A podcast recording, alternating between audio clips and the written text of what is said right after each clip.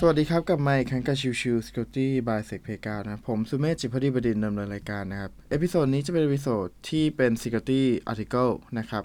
โดยผมหยิบยกจากบทความนะครับ โดย Crazy Contini นะครับ ชื่อหัวข้อว่า No Java is not a secure programming language นะครับ คือเขาก็จะพยายามพูดถึงว่าตัวของ Java ภาษา Java นะครับ คือมันมีปัญหาในเรื่องของ security นะนะครับ แต่ไม่ได้หมายความว่าจะแบบ แบดหรืออะไรขนาดนั้นนะครับ แต่ว่าคือแค่ยกตัวอย่างบางส่วนที่อาจจะต้องคอนเซนเทรตหรือว่าตรวจสอบตัวของ configuration ให้ดีก่อนที่จะใช้งานนะครับ โดยในตัวบทความนะครับคือเขาพูดถึงว่า สิ่งที่จะว่ามีปัญหาเนี่ย คือในเรื่องของ insecure default นะครับ คือหมายถึง configuration โดย default ของ Java เองเนี่ย มันค่อนข้างจะไม่ secure นะครับ แล้วก็รวมถึงตัวของ document ของ Java ก็เขียนมาได้ไม่ดีนะครับทำให้คนเองก็ไม่ได้อยากอ่านตัวของ document ของทาง Java นะครับ ซึ่งมันเป็นประเด็นที่ทำให้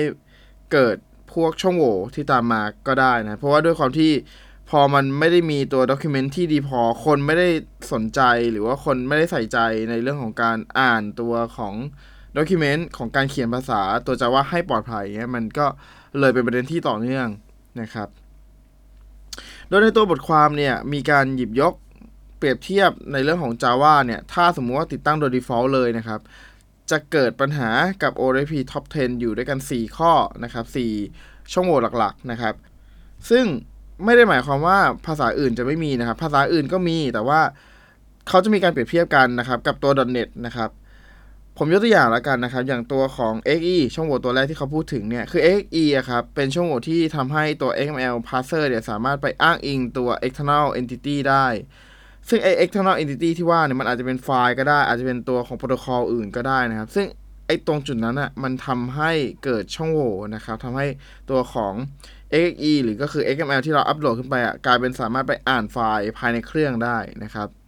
ซึ่งในตัวของ Java เองเนี่ย มันไม่ได้มีการแก้ไขนะครับ หรือแก้ไขที่ว่าก็คือเราไปแก้ไขที่ lib นะครับ แต่ว่าในตัว runtime โดยปกติเนี่ย ไม่ได้มีการป้องกันในส่วนนี้นะครับ แตกต่างกับตัวของ .NET Framework นะครับ ที่มีการแก้ไขนะครับ คือรู้ว่ามีช่องโหว่ในเวอร์ชันเก่านะครับ ก็ได้มีการแก้ไขในเวอร์ชันใหม่ อย่างนี้เป็นต้นนะครับ อย่างข้อต่อมานะครับ deserialization vulnerability นะครับ ก็จะเป็นช่องโหว่ที่เป็นในเรื่องของการเปลี่ยนจาก serialization object ที่ฝั่งของ client ส่งมา เปลี่ยนกลับมาเป็นตัวของ string ธรรมดา หรือว่าเป็น object ธรรมดาเนี่ย ตรงจุดนั้นเนี่ยมันมีปัญหานะครับ มันมีช่องโหว่ในตัวของการเปลี่ยนแปลงค่ากลับนะครับ ซึ่งโดยปกติแล้วเนี่ยมันก็จะเป็นปัญหาที่ตัว lib library นะครับ ประเด็นสำคัญคือตัวของภาษาอื่น ไม่ใช่ว่าไม่มีนะครับภาษาอื่นก็มีเช่นเดียวกันนะครับ แต่ว่าเมื่อมีการแก้ไขปรับปรุงครับ โดยปกติแล้วเนี่ยตัวภาษาอื่นที่ว่าก็จะมีเรื่องของด็อกิเมนต์เข้ามาช่วยในการพูดถึงในเรื่องของตัว deserialization นะครับ แล้วก็มีการปรับปรุงตัว library ที่ใช้นะครับ เช่นเดียวกันของตัว .NET เองเนี่ย มันก็จะมีการ พยายามแก้ไขนะครับ มีการทำ secure by design นะครับ คือมีการกรองข้อมูลที่เป็น input ตั้งแต่แรกอะไรเงี้ย ที่มีการยกตัวอย่างของทางผู้เขียนนะครับ แต่ว่าของจัง Java เองเนี่ย มันไม่ค่อยได้ป้องกันในเรื่องของการเปลี่ยนแปลงแก้แก้ไข หรือว่ามีการอัปเดตไลบรารีเก่าๆ มากนักนะครับ ซึ่งทำให้มันเป็นปัญหาในตัวของพวก legacy application นะครับ ซึ่งในจุดนี้มันก็ทำให้ปัญหามันค้างคา นะครับข้อต่อมาที่ทางผู้เขียนนะครับได้พูดถึงก็คือเรื่องของช่องโหว่ตัว cross site script นะครับ ตัวของ cross site script ที่ทำให้ตัวของ JavaScript จากไซต์อื่น ๆ ใด ๆ เนี่ยสามารถรันบนตัวของเว็บไซต์ของเราได้นะครับ ซึ่งในตัวของ JSP ตัวของผู้ใช้งานเองจะต้องมาทำในเรื่องของ escape ตัว character เองนะครับ แต่ว่าถ้าเป็นในส่วนของ .NET Core นะครับที่ทาง ผู้เขียนเป็นคนเปรียบเทียบเนี่ยเขาก็จะบอกว่าเอาตัวไอตัวของ .NET Core เนี่ยมีการป้องกันโดย default ให้เป็น secure by default นะครับ แต่โดยส่วนตัวผมเองผมก็ยังมองว่าไม่ว่าจะเป็นตัวของ .NET Core หรือว่าตัวตัวของออทาง Java นะครับ เองก็ยังคงมีความเป็นไปได้ที่จะถูกโจมตี โดยใช้ตัวของ c o r s i Script ได้อยู่ดีนะครับ ถ้าสมมุติว่ามีการ configuration ได้ไม่ดีในตัวเซิร์ฟเวอร์แล้วก็การเขียนแอปพลิเคชันเองด้วยนะครับ ดังนั้นเนี่ย ข้อนี้ผมอาจจะไม่ค่อยเห็นด้วยสักเท่าไหร่นะแต่ก็นั่นแหละครับก็คือทางผู้เขียนเขาเขียนมาแบบนั้นนะครับอีกข้อสุดท้ายอันนี้ผมเห็นด้วยมาก ๆ ก็คือเรื่องของ sensitive data exposure นะครับ คือโดยปกติเนี่ย ตัวของ Java เองเนี่ย มักจะไม่ค่อย support ในเรื่องของการ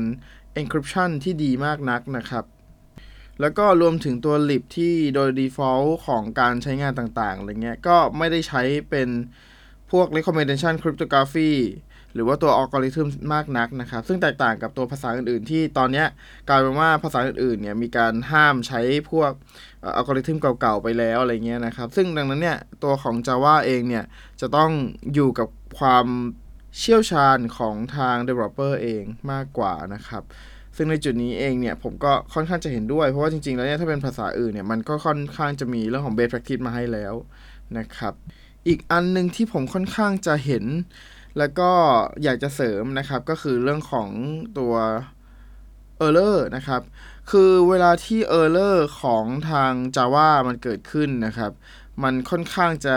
มีข้อมูลที่น่าสนใจหลาย ๆ อย่างโผล่ออกมานะครับ ไม่ว่าจะเป็นเรื่องของ path หรือว่าบางครั้งเป็น credential เองก็ตามนะครับ แต่ว่าถ้ามองเป็นตัวของ